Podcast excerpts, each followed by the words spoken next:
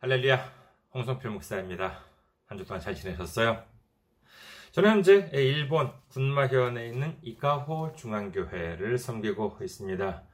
이카호 중앙교회 홈페이지 알려드리겠습니다. 홈페이지는요, www.ikaho.co, www.ikaho.co입니다. 이곳으로 오시면 저희 교회에 대한 안내 말씀, 그리고 주일 설교 말씀을 들으실 수가 있습니다. 그리고 주일 설교 말씀은 동영상 사이트 유튜브를 통해서 시청하실 수가 있으시고 그리고 팟캐스트와 팟빵을 통해서도 음성으로 들으실 수가 있습니다. 그리고 저희 교회 홈페이지 오시면 매주 전해드리는 설교 말씀을 텍스트로도 본문으로도 보실 수가 있습니다. 여러분들의 많은 참고가 되시길 바랍니다. 다음으로 저는 현재 그리스도 사랑, 이웃 사랑, 기린 선교회를 섬기고 있습니다. 기린 선교회 홈페이지 알려드리겠습니다. 기린 선교회 홈페이지는요, www.기린.kr, 기린.kr 또는 www.기린미션.com으로 오시기 바라겠습니다. 아, 그리고 메일 주소도 알려드리겠습니다. 메일 주소는요, 어, 기린미션 골뱅이 gmail.com, 음, 기린미션 골뱅이 gmail.com입니다. 이것으로 메일을 보내주시면은 제가 언제든지 직접 받아볼 수가 있습니다. 다음으로 지난주에 또 귀하게 선교 후원으로 섬겨주신 분들이 계십니다. 어, 황석님, 음, 김규식님, 신협 오현성님, 최요한님, 꽃들도 찬양하라님, 순천 예림교회님, 이승현, 신병권, 현욱, 현수님께서 어, 귀하게 선교 후원으로 섬겨 주셨습니다.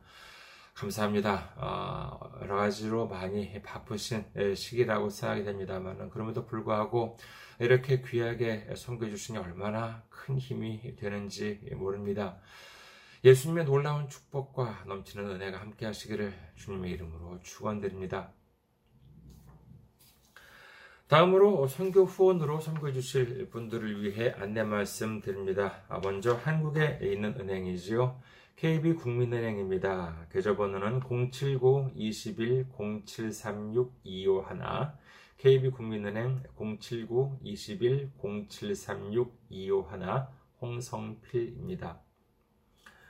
다음으로 어, 일본에 있는 은행, 일본에 어, 일본에 있는 은행, 은행으로 직접 섬겨주실 분들 또는 일본에 계신 분들을 위해 안내 말씀드립니다.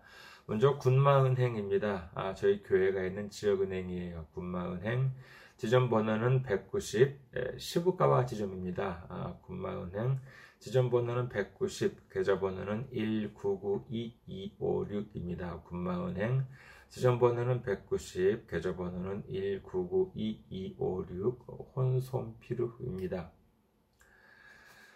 다음으로 어, 일본의 유초 은행, 일본의 우체국 은행입니다. 유초 은행 해드리겠습니다. 기호는 10450, 번호는 356-4481, 지점 번호는 048입니다. 유초 은행 기호는 10450, 번호는 356-4480 지점 번호는 048, 역시 혼손피르입니다. 저희 교회는 아직까지 재정적으로 미자립 상태에 있습니다. 그래서 여러분들의 기도와 선교 후원이 정말 큰 힘이 되고 있습니다. 여러분들의 많은 기도와 많은 관심과 많은 참여와 많은 섬김 기다리고 있겠습니다. 오늘 함께 은혜 나누실 말씀 보시겠습니다. 함께 은혜 나누실 말씀 마태복음 25장 21절 말씀입니다. 아, 마태복음 25장 21절 말씀 봉독해 드리겠습니다. 그 주인이 이르되 잘하였도다 착하고 충성된 종아 네가 적은 일에 충성하였음에 내가 많은 것을 내게 맡기리니 내 주인의 즐거움에 참여할지어다 하고 아멘. 할렐루야. 주님을 사랑하시면 아멘 하시기 바랍니다. 아멘. 오늘 저는 여러분과 함께 좀 계속 지금까지 로마서 강해를 해오고 있었습니다만 오늘은 잠깐 잠깐 쉬고 어, 마태복음을 살펴보고자 합니다. 그럼 내일부터는 다시 다음 주부터는 다시 또 이제 로마서 강해로 돌아가겠습니다. 아 그리고 미리 말씀드리겠습니다만은 요즘 일본의 한국도 그렇다고 합니다만은 어, 꽃가루 알러지가 지금 막 꽃가루가 많이 기승을 부리고 있습니다. 그래서 지금 저도 눈이 좀 이렇게 좀 가렵기도 하고요. 각각 이제 또 있다가 보면 또 이제 재채기도 할지 모르겠습니다만은 여러분들의 좀 양해를 바랍니다. 아 일본 얼마나 아, 지금 심한지 모릅니다. 자, 오늘 일전에 여러분과 함께 착하고 충성된 종의 요건이라는 제목으로 은혜를 나누고자 합니다. 오늘 본문의 전체 내용은요, 좀 길지만은 우리에게는 뭐 친숙한 내용이라고 할 수가 있겠지요. 어, 좀 길지만은 읽어드리겠습니다. 마태복음 25장 14절에서 30절까지 말씀입니다. 또 어떤 사람이 타국에 갈 때 그 종들을 불러 자기 소유를 맡김과 같으니 각각 그 재능대로 한 사람에게는 금 다섯 달란트를, 한 사람에게는 두 달란트를, 한 사람에게는 한 달란트를 주고 떠났더니 다섯 달란트 맡은 자는 바로 가서 그것으로 장사하여 또 다섯 달란트를 남기고 두 달란트를 받은 자도 그와 같이 하여 두 달란트를 남겼으되 한 달란트 받은 자는 가서 땅을 파고 그 주인의 돈을 감추어 두었더니 오랜 후에 그 종들의 주인이 돌아와 그들과 결산할세 다섯 달란트 받았던 자는 다섯 달란트를 더 가지고 와서 주인 어, 어, 이르되 주인이요 내게 다섯 달란트를 주셨는데 보소서 내가 또 다섯 달란트를 남겼나이다.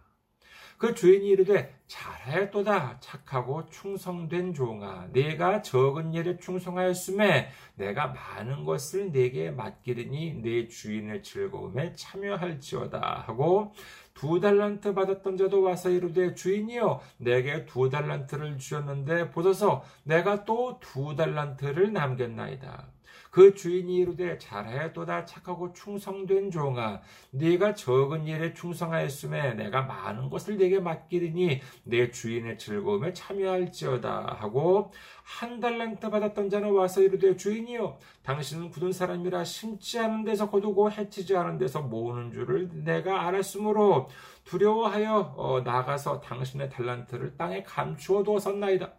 보소서 당신의 것을 가지셨나이다.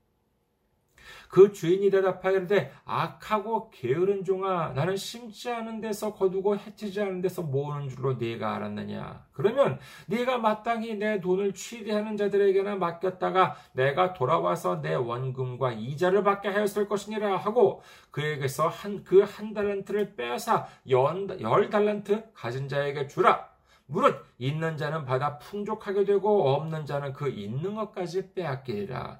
이 무익한 종을 바깥 어두운 데로 내쫓아라. 거기서 슬피 울며 이를 갈리라 하니라. 본문에 의하면은요, 어느 한 주인이 타국에 갈 때 종들에게, 종들에게 불러서 모읍니다. 그러고는 자기의 소유를 맡겼다고 하지요. 세 종에게 맡기기를 한 종에게는 금 다섯 달란트를, 한 종에게는 금 두 달란트를, 그리고 마지막 한 종에게는 금 한 달란트를 주었다고 기록합니다. 저는 예전에 이 말씀을 처음 읽었을 때 그저 뭐 종들에게 금화, 아, 그러니까 뭐 금으로 된 동전 뭐 누구는 다섯 개, 누구는 두 개, 그리고 한 개, 이런 정도로 나누어 준 줄 알았습니다. 그리고 뭐 그런 식으로 된 그림도 이렇게 많이 봤었거든요. 하지만 이 달란트라고 하는 것이 동전 한두 개 정도가 아니더라고요. 뭐 옛날과 지금의 화폐 가치가 좀 차이가 나기 때문에 당시 금 한 달란트가 지금의 환율로 얼마가 된다. 뭐 이렇게 정확하게 말씀드리기는 어렵겠습니다만은 신학자들에 의하면은요, 이 한 달란트라고 하는 무게는 대략적으로 한 26kg에서 30kg 정도라고 합니다. 뭐 그럼 우리가 아, 좀 알기 쉽게 하기 위해서 한 달란트를 30kg라고 하죠. 30g이 아니에요. 30kg예요. 자, 그러면은 아, 금한 달란트는 금 30kg라고 하는 뜻이 되겠지요. 요즘 금신세, 요 금실세를 뭐 인터넷으로 알아보니까는요, 아유, 참 많이 올랐더라고요. 금 1g, 1kg가 아니라 1g, 정, 1g이 한국 돈 10만원 정도라고 합니다. 1g이라고 하면요. 1원짜리 있잖아요. 옛날 1원짜리. 이게 1g이라고 그래요. 근데 금 1g이 말하자면은 어, 10만 원이라고 이제 한다는 것이죠. 그러면 어, 1g이 뭐 10만 원이면 그럼 1000g이 1kg잖아요. 단순 계산으로 1g을 10만 원이라고 한다면은 1kg는 10만 원에 1000배 그러니까 10만 원, 100만 원, 1000만 원, 1억이 되겠지요. 그러니까는 이 1kg예요. 1kg가 아, 이제 1억인데 그러면은 1달란트를 30kg라고 하면은 어떻게 되느냐? 아, 라고 하면은 1키 그러니까 1달란트는 30kg였잖아요. 그러니까는 1kg가 아, 1억 원이었으니까 30kg라고 하면은 30억 원이라고 하는 계산이 나옵니다. 그러니까 30억 원이 1kg예요. 아, 1달란트예요. 30억 원이 1달란트라고 하는 것이죠. 여기에 보시면은 다섯 달란트와 두 달란트 그리고 한 달란트를 종한테 맡겼다라고 하는데 이 계산으로 하면 어떻게 되냐 하면은 150억 원과 60억 원과 30억 원을 맡겼다라고 하는 뜻이 되는 것입니다. 이렇게 본다면 어떻습니까? 마지막 종에게 한 달란트를 맡겼다라고 하면 뭐 별것 아닌 것 같네라고 어, 여길 수는 있겠지만은 아니에요. 30억 원이나 되는 큰 재산을 맡겼던 것입니다. 그러면은 아무리 부자라 하더라도 그냥 아무한테나 그와 같은 큰 돈을 맡겼겠어요. 그것은 바로 그만큼 신임을 한 종이니까 맡겼다라고 보아야 하겠지요. 여기서 흥미로운 점은요, 주인이 이처럼 큰 돈을 맡겼다, 맡기고 떠났다라고 하는데, 그 용도에 대해서는 말을 하지 않았어요. 얘들아, 이렇게 많은 돈을 맡길 테니까는 너희는 이렇게 해가지고 이 돈을 이렇게 써라. 라고 하는 설명이 없습니다. 그냥 돈만 맡기고 떠났던 것이지요. 그렇다면 그 이유는 무엇일까요? 우선 이전부터 한번 생각해 보도록 하겠습니다. 자, 회사에서 본다면은요, 뭐 이제 뭐 큰 회사도 있고 작은 회사도 있겠습니다만은, 뭐 큰 회사 같은 데 보면은 여러 직급이 있잖아요. 직원으로 본다면은 뭐 사원부터 시작해서 뭐 대리, 과장, 차장, 부장, 뭐 이제 이렇게 되고, 여기까지 직원이고, 그 위에는 이제 뭐 임원이 되잖아요. 그럼 큰 회사 같은 경우에는 이사, 상무이사, 전무이사, 대표이사, 뭐 이제 이런 식으로 어, 되겠지요. 그럼 본문에 나오는 주인을 뭐 대표라고 한다면은 여기에 종은 어느 정도 수준이 될까요? 아무리 큰 기업이라고 한다 하더라도 대리나 과장 정도 되는 사람한테 30억 원, 60억 원, 150억이나 되는 그런 돈을 주면서 마음대로 쓰라. 이렇게 맡기겠습니까? 그 정도의 돈에 대한 재량을 맡긴다면 아무리 못해도 한 임원 정도는 되어야 하는 건 아니겠어요. 내가 좀 멀리 다녀와야 하는데 그동안 자, 이 정도의 돈을 맡겨 놓겠소. 그리고 어, 주인이 떠났던 것이지요.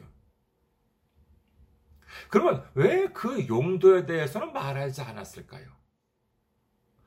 생각해 보세요. 지금 이 큰 돈을 신입사원한테 맡기진 않았습니다.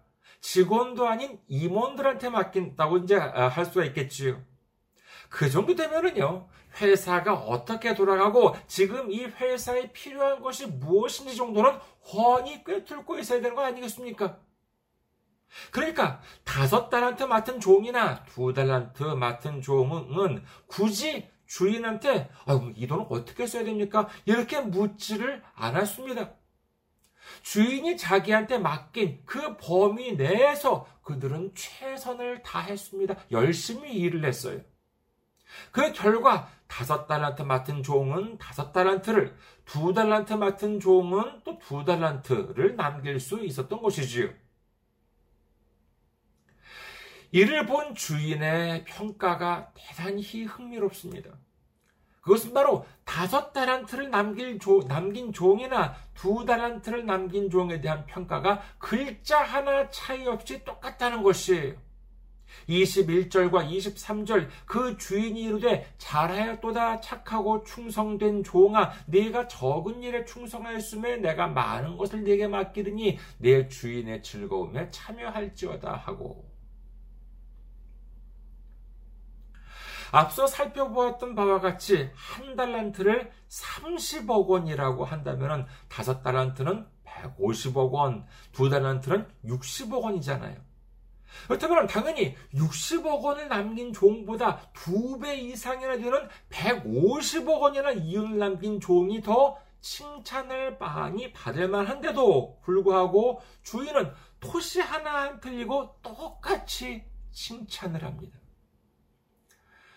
그 이유에 대한 답이 누가복음에 나옵니다. 누가복음 12장 48절 후반부. 무릇 많이 받은 자에게는 많이 요구할 것이요 많이 맡은 자에게는 많이 달라 할 것입니다. 150억도 큰 돈이요, 60억도 큰 돈이지만은 150억을 맡은 사람이 훨씬 더 큰 사업을 할 수 있지 않았겠어요?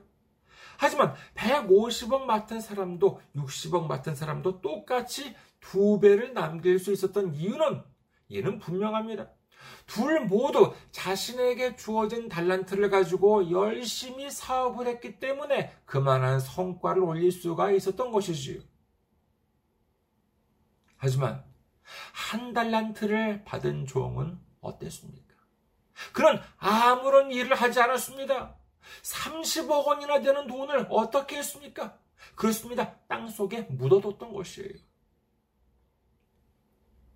그렇다면 이 종은 왜 그 많은 돈을 쓰지 않고 땅 속에 묻어 놓았을까요? 단순히 다른 사람들보다 장사를 할 능력이 안 되었기 때문일까요? 아니에요. 그럴 리가 없습니다. 아까 말씀드렸잖아요. 그렇게 큰 돈을 맡길 만한 사람이라면 적어도 상무나 전무 정도는 되는 임원 아니었겠습니까? 그 정도의 자리, 그 정도의 자리에 앉힐 만한 사람이었으니까 주인이 그렇게 큰 돈을 맡겼을 거잖아요. 그러니까 적어도 이 한 달란트를 맡은 종도 마음만 먹으면은 다른 종들처럼 두 배로 늘릴 만한 능력이 되었다. 이렇게 보아야 합니다. 하지만 그런데도 불구하고 아무것도 하지 않았어요. 그러면 충분히 능력이 되는데도 불구하고 왜 아무런 일을 하지 않았을까요? 그것은 어쩌면 불만이 있었기 때문인지도 모릅니다. 아니, 왜 저 사람들은 150억, 60억씩이나 맡기면서 나한테는 왜 30억밖에 안 맡기는 거야? 내가 저 사람들보다도 뭐 못한 것이 뭔데? 웃기고 있어. 어, 날 뭘로 보는 거야? 그 결과 그는 말하자면 항의의 표시로 일을 안 했을지도 모릅니다. 그러나 이에 대해서 주인은 뭐라고 합니까? 27절 그러면 네가 마땅히 내 돈을 취리하는 자들에게나 맡겼다가 내가 돌아와서 내 원금과 이자를 받게 하였을 것이니라 하고 취하는 자한테 맡긴다. 좀 말씀이 어렵습니까? 누가복음의 말씀을 보시겠습니다. 누가복음 19장 23절. 그러면 어찌하여 내 돈을 은행에 맡기지 아니하였느냐? 그리하였으면 내가 와서 그 이자와 함께 그 돈을 찾았으리라 하고. 이게 무슨 말씀입니까? 그래 좋아. 네가 일을 하기 싫으면 차라리 은행에 맡길 수도 있었던 것 아니야. 그러면 내가 이자라도 찾을 수 있었을 텐데 너는 그것도 하지 않았다. 라고 하는 것이지요. 그 이유는 무엇입니까? 이 종이 그 정도도 몰랐을까요? 아니, 상무나 전무도 어, 될 정도라고 하는 그와 같은 큰 회사의 임원인데 그 정도는 몰랐어요? 아니에요. 분명히 알았을 것입니다. 그렇다면 알았는데도 왜 안 했습니까? 이유는 단 하나예요. 뭐냐면 그건 바로 자기 회사에 손해를 입히려고 작정을 했기 때문이다 라고 할 수밖에 없는 것입니다. 사장님은 그에게 30억 원이나 되는 큰 돈을 맡길 정도로 신임을 했습니다. 그러나 그 신임을 그 종은 배신으로 갚았던 것입니다. 이것이 용서받을 수 있겠습니까? 주인은 말합니다. 마태복음 25장 28절에서 30절 그에게서 그 한 달란트를 빼앗아 열 달란트 간 자에게 주라. 무릇 있는 자는 받아 풍족하게 되고 없는 자는 그 있는 것까지 빼앗기리라. 이 무익한 종을 바깥 어두운 데로 내쫓아라. 거기서 슬피 울며 이를 갈기라 하니라. 결국 그는 그나마 있던 것마저도 다 빼앗겨버리고 내쫓김을 당하고 말하고 말았다. 이렇게 주님은 말씀하고 계신 것입니다. 그렇다면 우리는 충성된 종이 되어야 하겠습니까? 아니면 무익한 종이 되어야 하겠습니까? 당연히 충성된 종이 되어야 하겠지요. 그러면 충성된 종이라고 하는 말은 정확하게 무슨 뜻일까요? 단순히 말 잘 듣는 종이요. 오늘 본문에 보시면은요, 주인이 무슨 명령을 했다. 이와 같은 말씀 없잖아요. 뭐, 일을 시켰으니까는 그대로 해야 된다라고 하는 그런 말씀이 없습니다. 그럼 다시 한번 질문하겠습니다. 충성된 종이라고 하는 뜻, 이는 어떤 종일까요? 이를 쉽게 알기 위해서는요, 본문에서 이와 반대되는 말을 살펴보면 알기 쉽습니다. 충성된 종의 반대말은 뭐였어요? 예, 무익한 종이었잖아요. 그러면 무익하다라고 하는 말의 반대말은 무엇입니까? 그렇습니다. 유익하다라고 하는 것 아니겠습니까? 그러니까 충성된 종이다라고 한다면 이는 다른 말로 말하자면 유익한 종이라고 하는 뜻이 되겠지요. 그러면 누구한테 유익한 종이 되어야겠습니까? 그렇죠. 자기를 믿고 자기를 신임해주고 자기에게 사명을 맡겨주신 주인한테 유익한 종이 되어야 하는 줄 믿으시기를 주님의 이름으로 축원합니다. 마태복음 18장과 누가복음 15장에 보시면은 잃어버린 양에 대한 말씀이 나옵니다. 양 100마리가 있는데 그 중 한 마리를 잃어버렸대요. 저는 이 말씀을 듣고요, 그런 생각을 해보았습니다. 양이 열 마리 중에서 한 마리를 잃은 게 아니에요. 100마리가 있었는데, 양이 100마리가 있었는데, 거기서 한 마리를 잃어버렸다는 것이지요. 그러면은요, 이 목자, 양 한 마리가 없다는 사실을 어떻게 알았을까요? 양 100마리가 이렇게 한 자리에 모여있다? 어마어마하게 많습니다. 거기서 한 마리가 없다는 사실을 알아차렸다는 것이지요. 근데요, 이 아무리 능숙한 목자라 하더라도 뭐 똑같이 생긴 양들이 100마리가 있는지 거기서 한 마리가 모자란 99마리가 있는지는 딱 한눈에 보고는 알아차리기가 그렇게 쉽지만은 않았을 것입니다. 작년에 2022년 어, 일본의 뉴스를 보니까는요 그런 일 좀 안 좋은 일들 안타까운 일들인데 이런 일들이 많이 뉴스에 나왔습니다. 뭐냐면은요 그 아주 푹푹 찌는 여름날에 유치원 스쿨버스 안에 어린 아이들을 방치해 두었다가 사망하는 사고가 여기저기서 발생했습니다.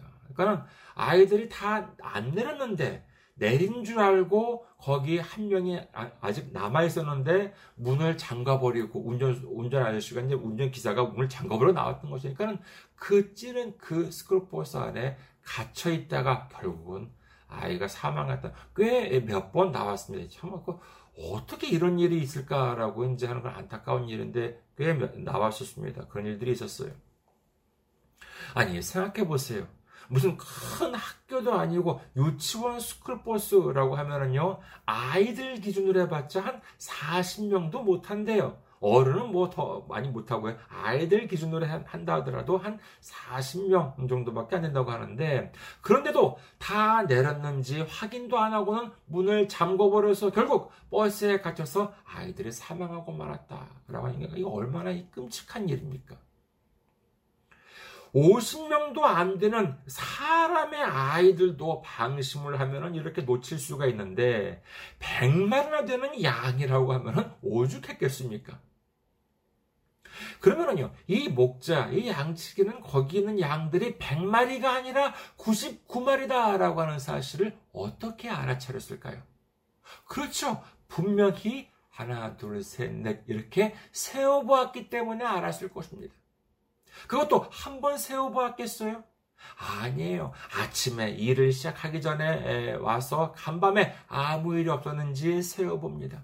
초장으로 출발하기 전에 세어봅니다. 풀 뜯어 먹고 있는 동안에도 세어보고, 돌아오기 전에도 세어보고, 그리고 돌아온 다음에도 세어보았겠지요.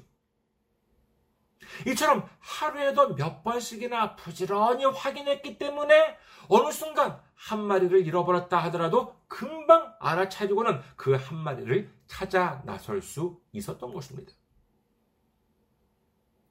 앞서 살펴본 본문에 의하면요, 주인이 종들에게 막대한 재산을 맡겨놓고 얼마 만에 돌아왔다라고 되어 있습니까?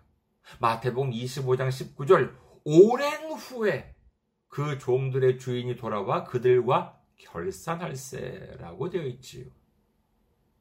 그렇습니다. 오랜 후에 주인이 돌아왔다라고 합니다. 그 동안 두 종은 각각 주인이 맡긴 재산을 가지고 열심히 일을 하고 있었을 것입니다. 하지만 한 달란트를 받은 종은 그 30억 원이나 되는 돈을 가지고는 아무것도 안 했습니다. 은행에도 맡기지 않고 땅을 파고는 감추어 두었다라고 하는 것이지요. 자기도 안 쓰면서 남들도 쓰지 못하도록 내버려 두었다라고 하는 말씀인 것입니다. 아마도 그는 오랜 세월 동안 자기가 땅 속에 그토록 큰 돈을 묻어두었다라고 하는 사실조차도 잊어버렸는지도 모릅니다. 그러면서 열심히 일하는 종들을 보고 비웃었을지도 모르지요. 하지만 주인이 돌아와서 결산할 때 그 주인이 맡긴 돈을 땅에 묻어놓았던 종은 엄한 처벌을 받았습니다. 자신이 이미 가지고 있던 권리도 빼앗기고는 내쫓김을 당하고 말았던 것이지요. 지금 우리의 모습은 어떻습니까? 충성된 종의 모습입니까? 아니면 무익한 종의 모습입니까? 누구는 이렇게 생각하실지 모릅니다. 아이고, 내가 무슨 몇십억이나 되는 돈이 어디 있다고. 그런 생각 드십니까? 예를 들어서요, 우리 이 손목 하나를 생각해 봅니다. 제가 어렸을 때 이 손목에 대한 엑스레이를 병원에서 이렇게 좀 찍은 적이 있어요. 좀 삐끗한 적이 있어가지고요. 어, 찍은 적이 있었는데, 그때 그 의사 선생님이 그 엑스레이 사진을 보면서 하신 말씀이 있습니다. 그 뭐냐면은요. 자, 여기 봐라. 어렸을 때였으니까는요. 여기 봐봐. 여기 보면은 이 손목에 보면은요. 작은 뼈들이 이렇게 한 8개 정도가 있대요. 근데 이런 것들이 아주 오묘하게 조합이 되어 있다는 것이지요. 예, 그래서 이처럼 손목이 좀 우리가 자유자재로 이렇게 이제 움직일 수 있는 것은 이렇게 작은 뼈들이 아주 오묘하게 예, 조합이 되어 있기 때문에 이렇게 아주 자유롭게 움직일 수 있는 것인데 이거를 건드리게 되면은요 사람의 힘으로는 이렇게 완전하게 이렇게 회복하기가 어렵다는 것이에요. 이 손목 하나 아니 이 손가락 하나 우리가 잃어버리게 된다면 어떻게 어떻습니까? 요즘은 뭐 의학 기술이 발달했다고 하지만은 아무리 그렇다더라도 본래처럼 완벽하게 만들어낼 수는 없습니다. 그리고 무엇보다 우리가 가진 귀한 것이 있지요. 그것은 바로 시간입니다. 아무리 큰 돈을 들인다 하더라도 우리는 1분 1초도 되돌릴 수가 없어요. 우리가 주님으로부터 받은 선물은 그깟 수십억이나 수백억보다도 훨씬 더 값진 시간과 건강을 선물 받았다라고 할 수 있는 것입니다. 그렇다면 충성된 종은 다른 말로 하면 무슨 뜻이었지요? 그렇습니다. 유익한 종. 그러니까 주님께 유익한 종이 바로 이 충성된 종이라고 할 수 있는 것이지요. 주님으로부터 받은 달란트, 주님으로부터 받은 달란트, 주님으로부터 받은 선물, 혹시 지금 어디 묻혀 어, 놓지는 않았습니까? 어디 깊은 곳에 묻어두고 완전히 잃어버리지는 않았습니까? 우리는 기억해야 합니다. 결산할 때는 반드시 옵니다. 그때가 이르기 전에 어서 우리 스스로를 돌아보고 묻어놓은 달란트가 없는지 만약 있다면 어서 캐어내서 주님을 위해 사용해야 하지 않겠습니까? 이제 주님께서 우리에게 맡겨주신 축복이 무엇인지를 깨닫고 주님께서 주신 달란트로 주님을 섬기고 이웃을 섬김으로 말미암아 때가 되어 결산할 때 착하고 충성된 종이라는 크나큰 칭찬을 받아 놀라운 영광을 얻을 수 있는 우리 모두가 되시기를 주님의 이름으로 축원합니다. 감사합니다. 항상 승리하시고 건강한 모습으로 다음 주에 뵙겠습니다.